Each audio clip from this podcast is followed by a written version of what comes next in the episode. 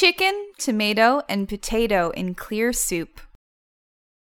Chicken breast, potatoes, tomatoes, onions, water, fish sauce, salt. Ingredients. 200 to 300 grams of chicken breast cut into cubes about 1 inch thick. 3 to 4 potatoes peeled and cut into cubes about 1 inch thick. 1 to 2 cups of cherry tomatoes. 1 to 2 onions peeled and cut into cubes about 1 inch thick. Salt, fish sauce, water. Preparation 1.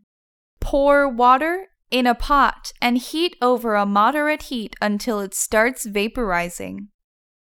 2. Add chicken, potatoes, cherry tomatoes, and onion. Wait until they are cooked. 3. Season with salt and fish sauce. Let it boil. Remove from the heat.